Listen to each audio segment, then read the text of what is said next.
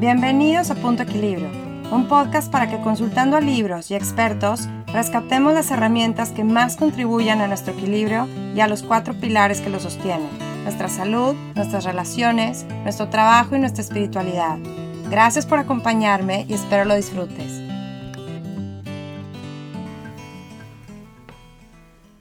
Hello, ¿cómo están? Bienvenidos y gracias por estar un miércoles más aquí conmigo. Hoy me toca platicar sobre un tema de salud que ayude a nuestra salud y escogí un libro que ayuda a nuestra salud física, mental, emocional, etc. Es un libro que tengo aquí desde hace muchos años, es como del 2005-2006, que se llama La biología de la creencia. Y este libro es de Bruce Lipton, un doctor en biología celular, investigador, que desde hace tiempo ha colaborado con Joe Dispenza y Greg Braden, estos otros científicos que, que también se han escuchado mucho últimamente, porque son personas que están investigando acerca del poder de la mente para sanar. Están muy interesados en la epigenética, en esta ciencia que nos dice que nuestras vidas no son controladas por nuestros genes, sino por nuestras respuestas al medio ambiente. Sí, es la ciencia de cómo las señales del ambiente seleccionan, modifican y regulan la actividad genética. En este libro él narra toda su historia, de cómo él empezó a, a convencerse de que esto valía la pena investigarlo más porque no era y bueno, sigue siendo no, no aceptado por la comunidad científica tradicional, ¿verdad? Bueno, cada vez más, pero en su época, hace muchísimos años que él empezó con esto, pues no, no aceptaba ningún colega de él estas ideas y, y fue muy criticado. Pero a él realmente le cambió la vida saberse no víctima, sino co-creador de su destino. O sea, realmente el saber que tú no estás sujeto a ese determinismo genético, que no, no vienes ya con un destino escrito, sino que tú tienes la última palabra, ¿verdad? En la, en la creación de tu salud y de tu bienestar, empodera muchísimo. Entonces la idea principal del libro es que lo que moldea nuestra vida es la percepción del ambiente. O sea, tu percepción moldea tu biología. Y como tu percepción puede ser correcta o incorrecta, esa creencia es la que moldea tu biología. Últimamente ya se habla mucho de esto. Cuando él empezó a hacerlo, les digo que fue muy criticado por toda la comunidad científica. Y él siendo un científico, ¿sí? enamorado de el comportamiento de la célula, te explica en este libro por qué llegó a esas conclusiones, por qué empezó a dudar que estábamos determinados por nuestros genes. Sí, empezó a dar la premisa de que los genes controlan la vida porque los genes no se activan a sí mismos. Algo en el ambiente los detona, algo los prende. Entonces, realmente la señal viene de allá afuera. La primera mitad del libro es bastante técnica, sí, sí, si logras pasar esos primeros capítulos, ya los siguientes te los lees muy facilito, pero realmente se dedica a explicarte la ciencia de por qué realmente llegó a creer esto, la ciencia de por qué esto tiene sentido. Yo no me voy a meter en esos tecnicismos, ¿verdad? Si a alguien le interesa realmente conocer esto, les recomiendo que lo lean. Y tiene otros libros después de este también. Yo les voy a tratar de hacer un resumen lo más sencillito que pueda, ¿no? Él empieza hablando de que cada célula es un ser inteligente que busca su sobrevivencia y evita lo que lo daña. O sea, si tú introduces nutrientes, se va a acercar a ellos, los va a buscar y si introduces toxinas, las va a evitar. Analiza y selecciona y aprende creando memorias que luego pasa a otras células. Esos son los genes, esas memorias que forma, esos aprendizajes, esos comportamientos que tuvo como respuesta a un estímulo que se quedaron grabados en la célula son los genes que luego va pasando a otras células en las que se va reproduciendo. No solo de la misma especie, sino de otras especies también, por la transferencia genética. Aquí, por ejemplo, habla del peligro de los organismos genéticamente modificados, que cuando los comemos, esos genes creados artificialmente alteran el carácter de tu microbioma, de tu bacteria buena en el intestino. Por ejemplo, y por eso habla de que hay que dejar de ver al mundo de Darwin de la sobrevivencia del más fuerte y empezar a ver la importancia de la cooperación y de la comunidad. ¿sí? La Tierra es un organismo vivo, interactivo, y dice que se dañar una parte de ella la daña entera. ¿Sí? Nos dañamos a nosotros mismos, dañando la capa de ozono, dañando los mares, etc. Todo está tan interrelacionado que necesitamos ver, empezar a ver más esa cooperación y esa comunidad que debemos crear, tan importante para nuestra supervivencia. Habla de cómo los desórdenes de un solo gen afectan a menos del 2% de la población, que la mayoría son interacciones entre múltiples genes y factores del ambiente. Por ejemplo, el 95% del cáncer de seno no es hereditario. Entonces aquí dice que uno de los problemas es que confundimos mucho la correlación con la causalidad. O sea, puede haber genes relacionados con un tipo de enfermedad o un tipo de síntoma, pero algo los tiene que detonar. Que estén relacionados no significa que sean la causa. Una de las cosas que descubrió Bruce Lipton fue que el núcleo de la célula no es su cerebro. El núcleo que contiene el ADN se pensaba era el cerebro de la célula, pero sacarle el núcleo a la célula no la mataba. Si la célula podía vivir hasta dos meses más, no se podía reproducir, por eso eventualmente moría. Pero esto le indicó que el núcleo era la gónada, no el cerebro. Y se dio cuenta que el cerebro era su membrana. Si tú le quitas la membrana a una célula o apagas la función de las proteínas receptoras que tiene la membrana o las proteínas efectoras que tiene, es equivalente a una muerte cerebral. Sí, no hay instrucciones, no hay nada, ahí sí la célula muere, es la que da las instrucciones. Entonces, para él el secreto era entender el mecanismo por el cual el cuerpo traduce las señales del ambiente en comportamiento. Y aquí te explica sobre esas proteínas receptoras y efectoras que son como el equivalente a un nervio sensorial y a un nervio motor. ¿sí? Uno recibe todas las señales y el otro lo traduce en comportamiento. Esas proteínas receptoras son como antenas ¿sí? Son antenas de, señales físicas y también vibracionales o energéticas, o sea, luz, sonido, radio, etcétera, o sea, ondas, no nada más, no nada más químicos, ¿sí? no nada más sustancias físicas. El pensamiento también es vibracional o energético. Entonces, de tu pensamiento, la membrana celular recibe señales también y el pensamiento afecta igual que todas esas otras señales del ambiente. O sea, la membrana celular es homóloga a un chip de computadora. Es programable, ¿sí? El programador está fuera. El núcleo es un disco duro que, al que le bajas los programas y ya que los bajaste, puedes sacar ese disco sin interferir con el programa. El programa puede seguir jalando, la célula puede seguir viva, aún sin el disco duro ahí, aún sin el núcleo. Los receptores de la membrana son el teclado, ¿sí? Es, es en donde le metes el programa, los que captan ¿sí? la instrucción. Y los efectores, las proteínas efectoras, son el CPU, el que convierte la información del ambiente en un comportamiento biológico.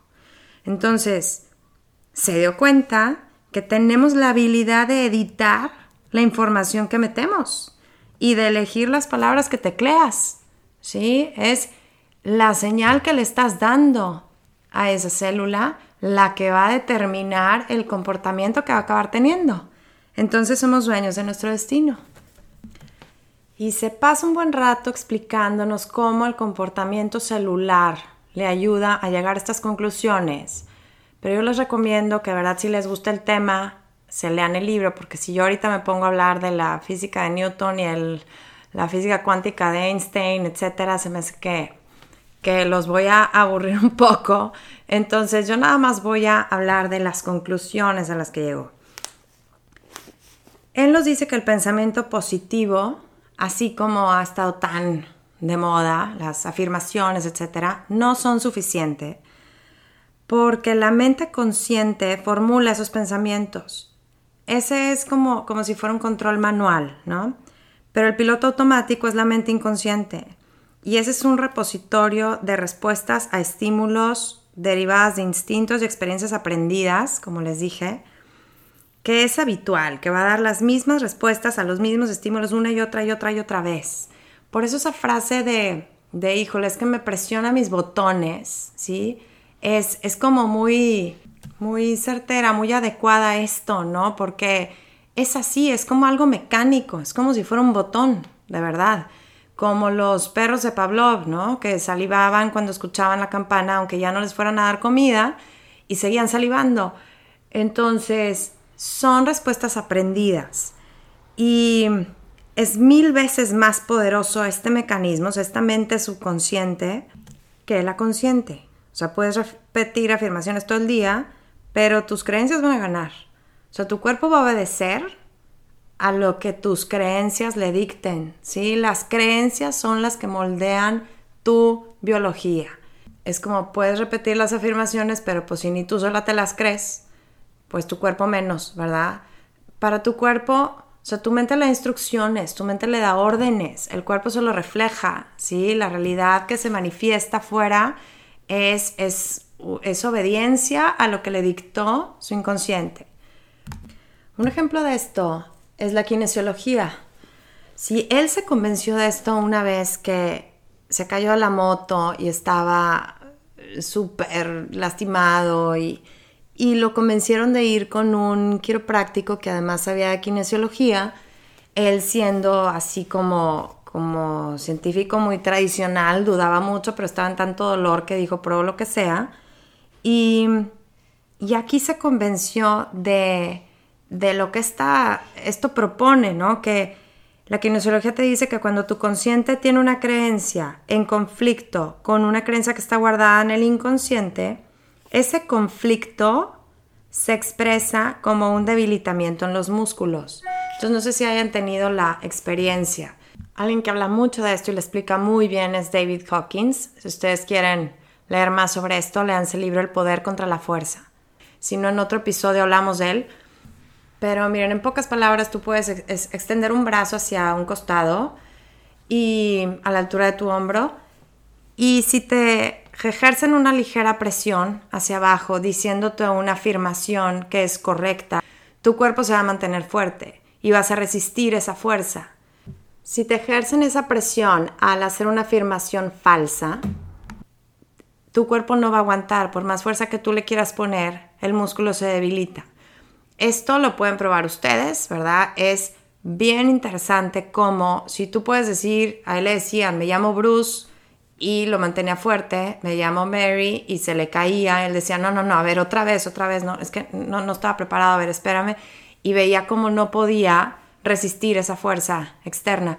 Entonces, a lo que voy es, es esto, o sea, el subconsciente tiene muchísimo más poder sobre ti que a tu fuerza de voluntad a que tú digas voy a aguantar y voy a poder y voy a cambiar este comportamiento y ahora sí ya me va a dejar de importar esto y, pues, no es nada más una decisión, ¿sí? Es a lo que voy. O sea, la mente consciente sí tiene la capacidad de anular los comportamientos preprogramados del inconsciente, pues esto es la base del libre albedrío, pero pues hay que observarlo, cualquier comportamiento programado, evaluarlo y conscientemente decidir cambiarlo. ¿Sí? Necesitamos desarrollar esa habilidad de, de podernos observar, como nos enseña el yoga, la meditación, como un testigo, como un espectador, ¿sí? Como un tercero, para poder darnos cuenta de cuáles son esas creencias que nos limitan, que nos obstaculizan nuestro crecimiento y conscientemente sustituirlas. Todos hemos escuchado sobre el efecto placebo.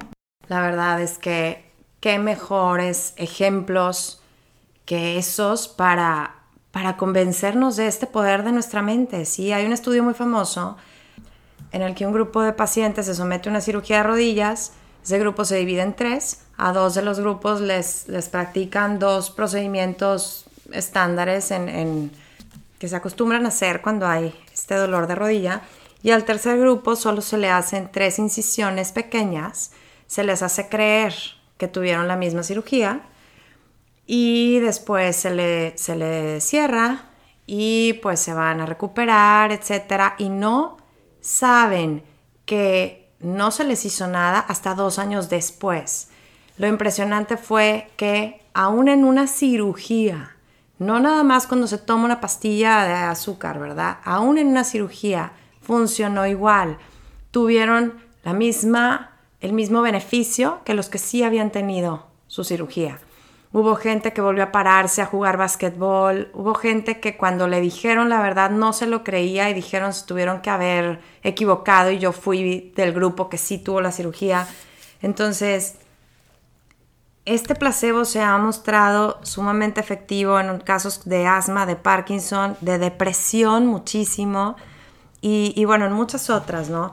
Y lo que habla Bruce Lipton es, así como el placebo imagínense el poder del nocebo, que pues es al revés, ¿no? En vez de creer que algo te va a sanar o curar, es creer que algo te va a enfermar, que algo te va a hacer daño, ¿no? No solo en la salud, sino en todas nuestras creencias, ¿no? O sea, lo que nuestros padres, nuestros maestros, nuestros amigos o compañeros nos hayan dicho de que nosotros no podemos, de que nosotros a nosotros no nos da para algo, que no somos buenos para algo, que somos muy frágiles, que este mundo es inseguro, que etcétera.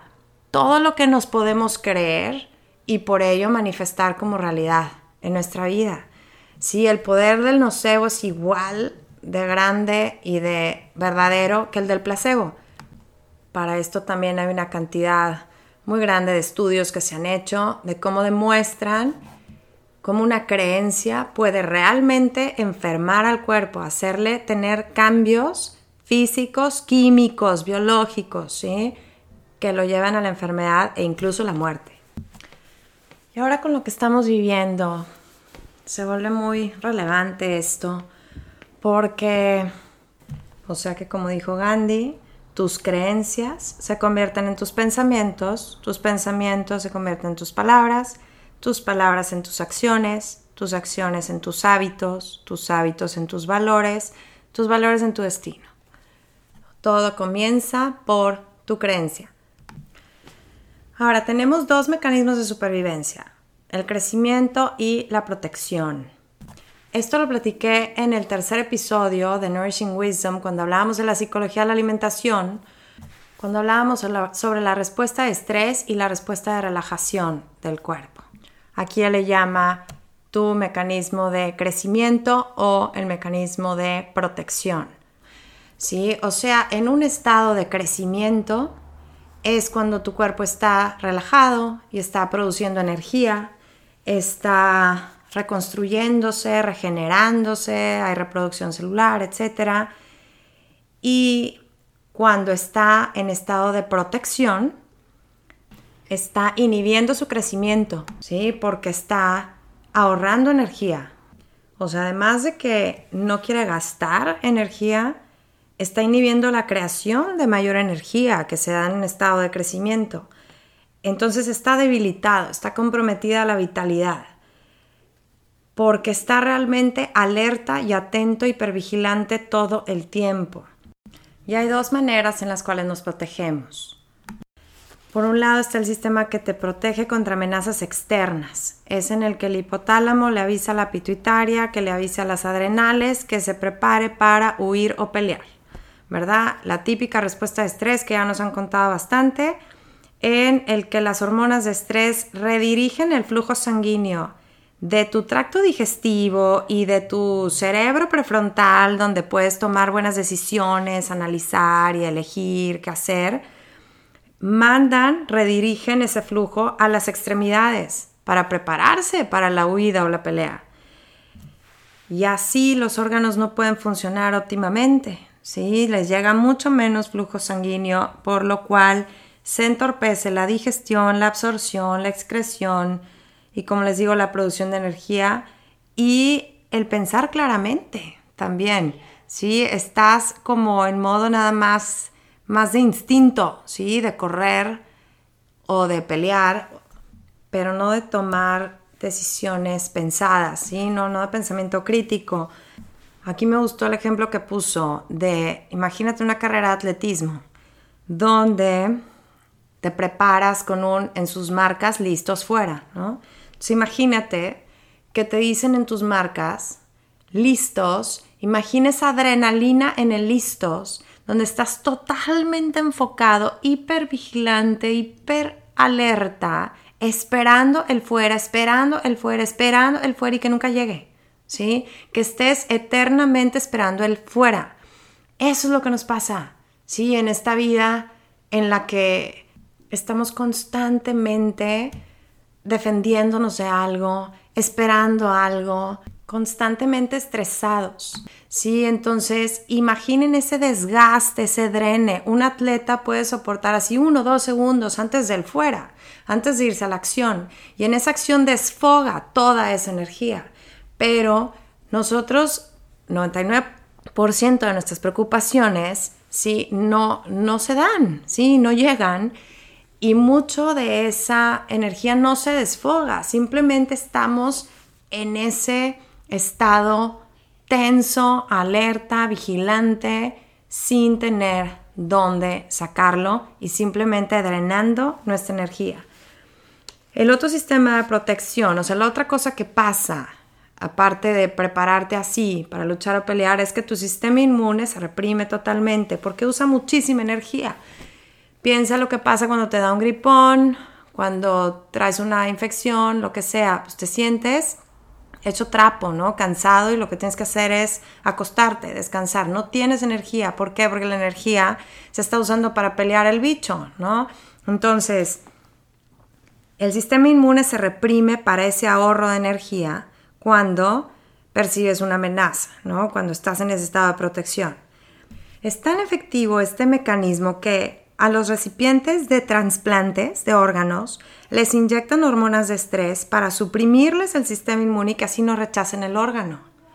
Entonces, si esto se hace en la medicina, ¿qué nos está diciendo? O sea, realmente el que tú estés en un estado constante de estrés te mantiene el sistema inmune constantemente reprimido. Baja muchísimo tu habilidad de defenderte de las enfermedades. O sea, ese dicho coloquial de me muero de miedo, pues realmente sí, el miedo sí puede matarte. El miedo, el estrés constante, sí, sí puede deprimir tanto tu sistema inmune que te acabes enfermando y no tengas cómo defenderte. Puede drenar todas tus reservas de energía.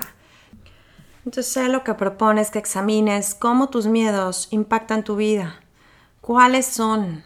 que sepas qué es lo que te da miedo en la vida. Todos tenemos distintos miedos.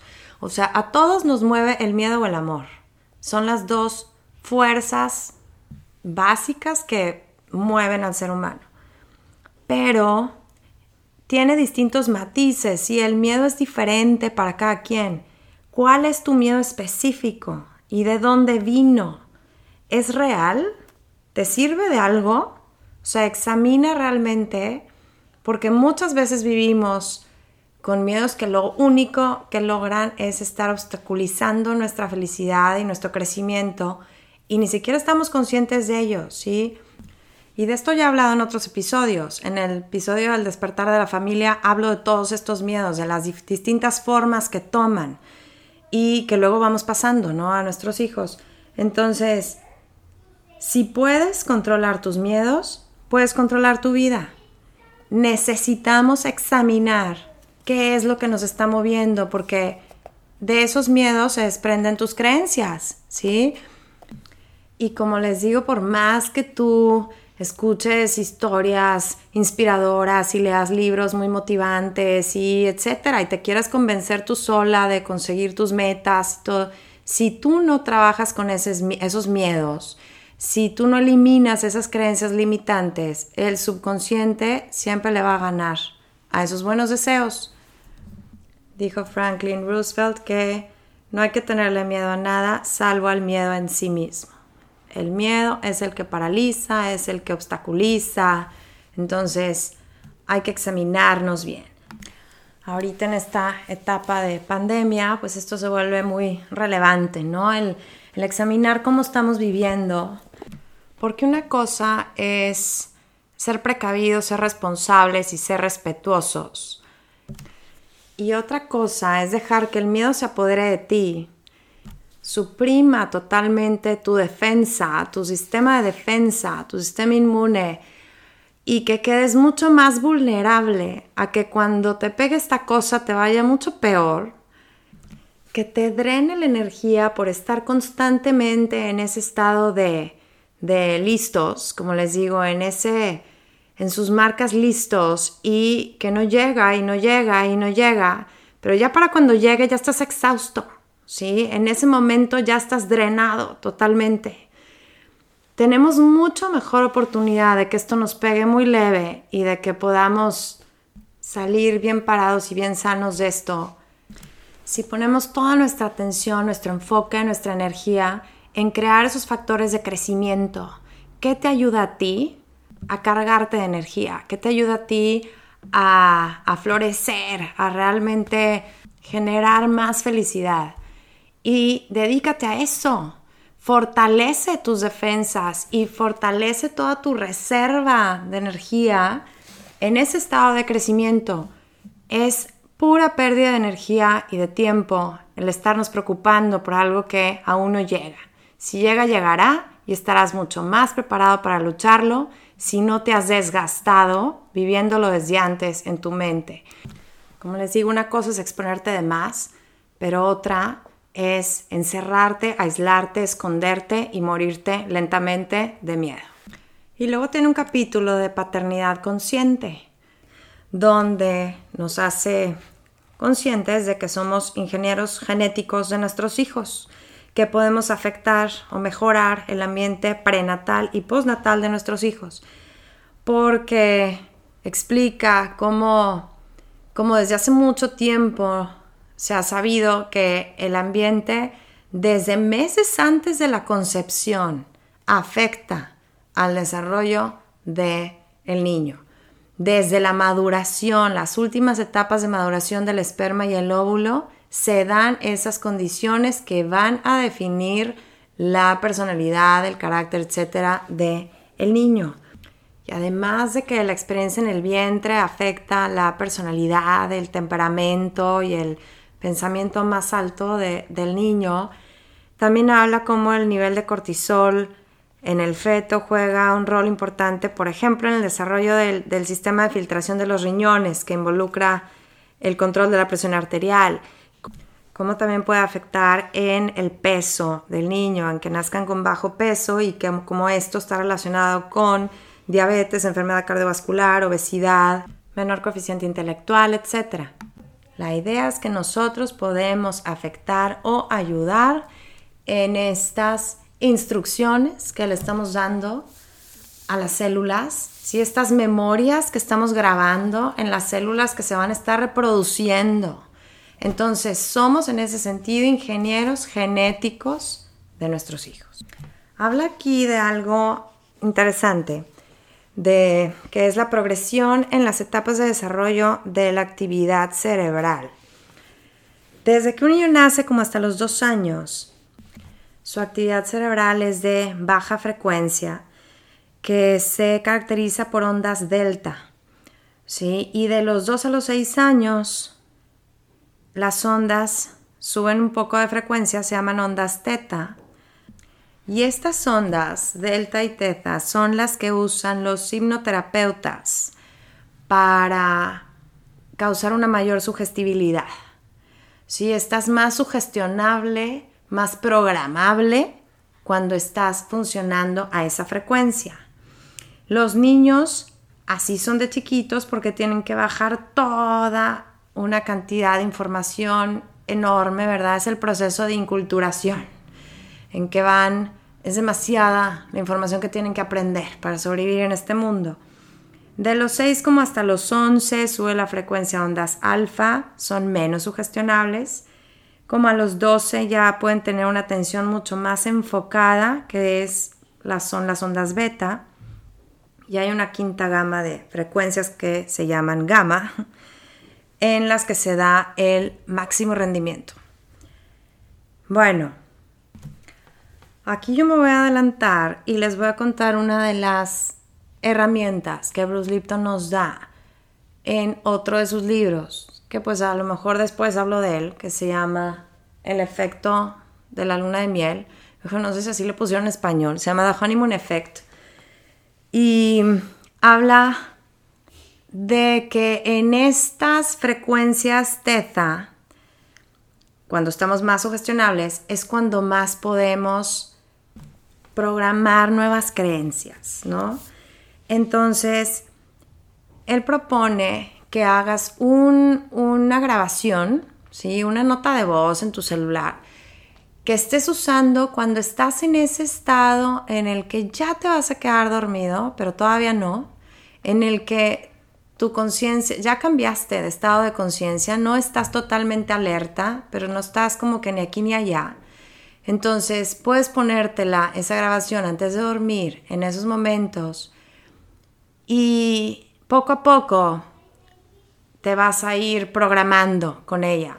La grabación tendría que ser de cómo ves tu vida, ¿sí? cómo te ves a ti mismo, qué crees de ti mismo y de tu vida en presente, como si estuviera sucediendo, ¿sí? para que se instale como una creencia de que el mundo está a tu favor, de que todo está sucediendo como tú lo quieres. Entonces describes tu vida ideal, tu día ideal.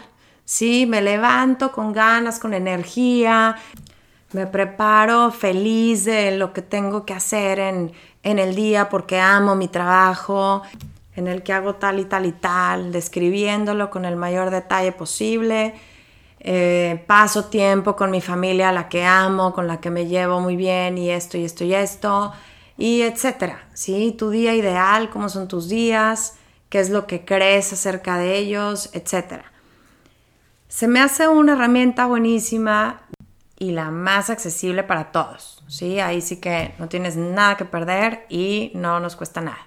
Yo no he recurrido a la hipnosis, me, me da curiosidad, pero él lo que sugiere es un método que se llama Psych-K. Es P-S-Y-C-H-K.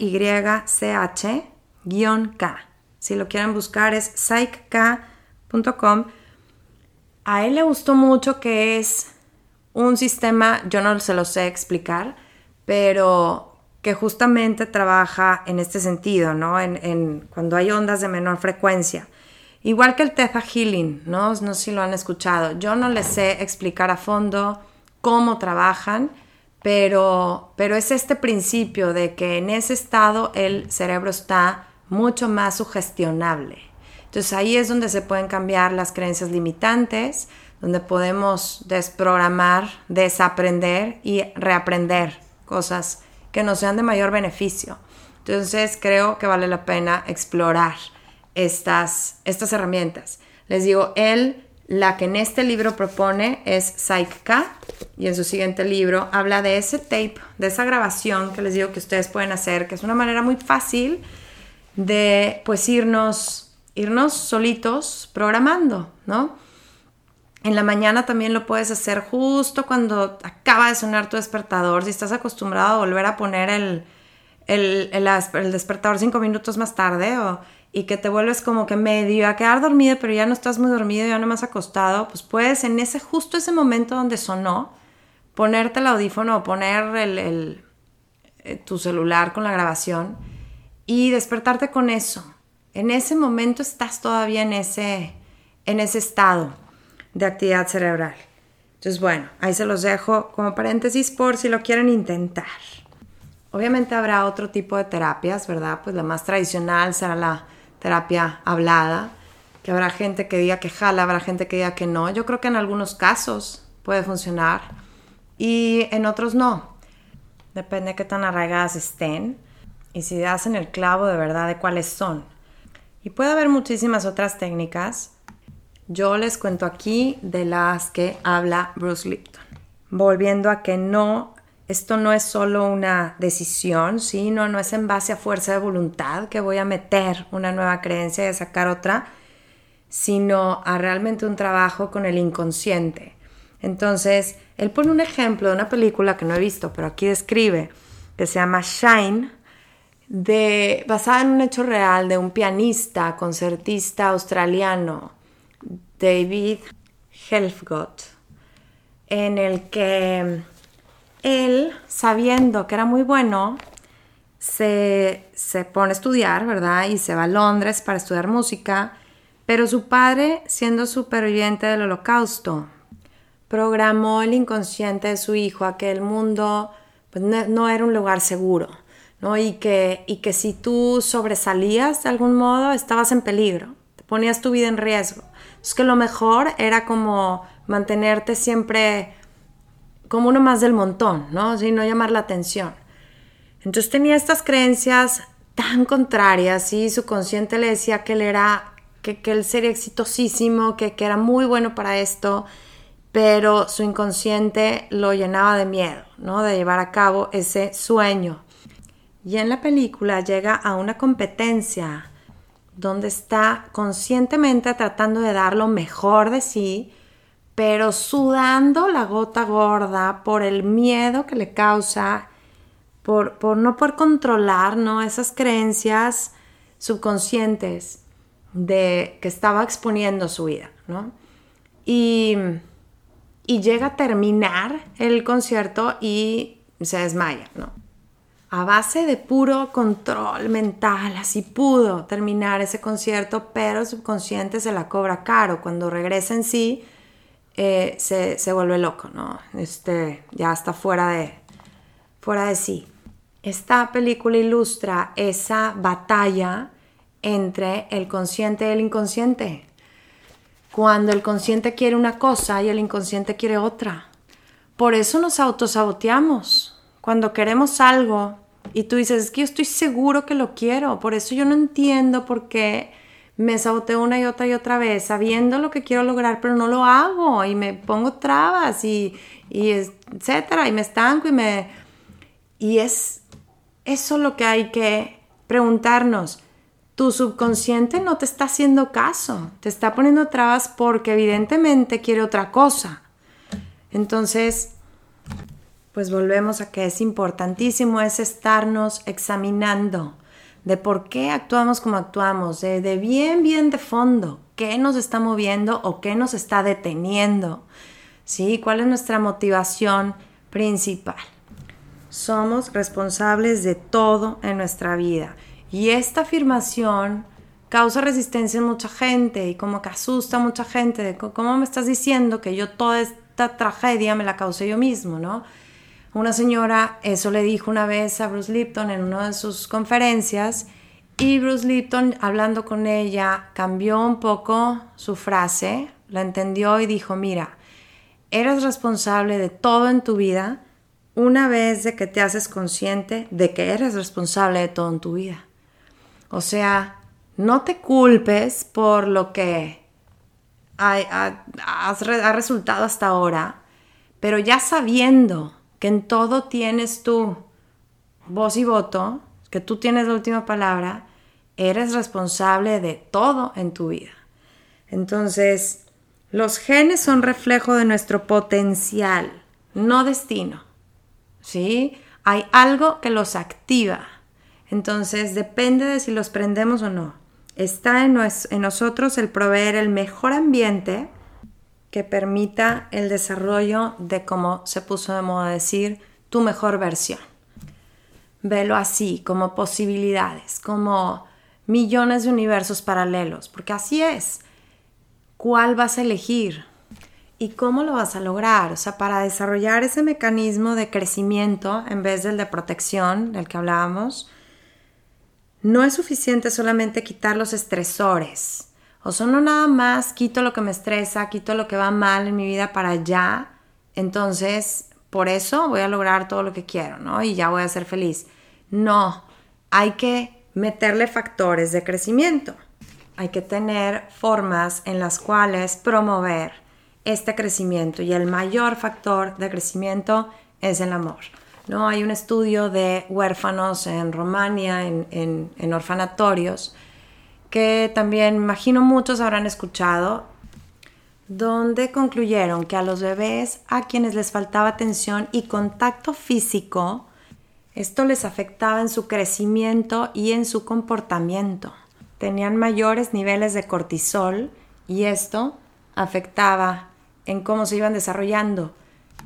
Entonces no es solo que al bebé no le faltara comida y no le faltara un techo y le cambiaran el pañal, ¿verdad? Y, estuvieran satisfechas sus necesidades físicas, biológicas, sino que también necesita otros factores de crecimiento. Esto te hace pensar cuáles son los tuyos, ¿verdad? O sea, si no estamos en crecimiento, estás en protección. Y cuando estás en protección tienes totalmente inhibido tu sistema de, crecimiento. Entonces, ¿qué estás haciendo para dejar de percibir que todo el tiempo te tienes que estar defendiendo, protegiendo de algo y poder relajarte y disfrutar para poder activar ese sistema de crecimiento y de relajación donde va a funcionar mejor tus defensas, va a funcionar, vas a crear más energía, etcétera. Y el último capítulo habla de cómo se convirtió en un creyente espiritual cuando vio con el comportamiento celular que somos parte de un todo y que cuando se nos olvida esto solo es para nuestro detrimento. Y también vio que cada uno tiene una identidad única. Tenemos autorreceptores. Aquí, por ejemplo, cuando vas a donar un órgano, tienen que hacer match, tiene que coincidir con el receptor del órgano para que no te lo rechace. Entonces nunca va a ser un match al 100%, por eso eres único. Pero mientras más alto sea el porcentaje, más probabilidad hay de que lo reciba bien. Y estos autorreceptores son los que te hacen ser tú y están en la membrana celular como antenas, como hablábamos. Entonces imagina una tele, tú eres la imagen que se proyecta, pero la imagen no está en la tele adentro, viene de una señal que recibió la antena. Si la tele se descompone y se muere, la cambias y la imagen la pones en otra tele nueva, ¿sí? Esto le hizo a él pensar, y me gustó su conclusión, que su ser existe, esté su cuerpo o no. Esto, por ejemplo, lo vio también cuando alguien muere y dona órganos y este órgano viene con cambios psicológicos y conductuales también.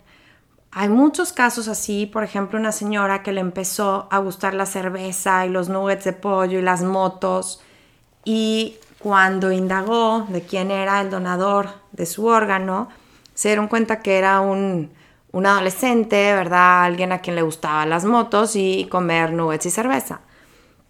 Otra que empezó a tener pesadillas muy fuertes y muy vívidas, muy lúcidas de quién había asesinado a su donador. Y gracias a su ayuda se logró dar con él. Todo esto a él lo hacía pensar en que somos un ser espiritual que simplemente se manifiesta en un cuerpo físico, pero que no muere junto con él. El ambiente representa todo lo que hay representa a Dios, y tus antenas bajan solo una parte de todo este espectro.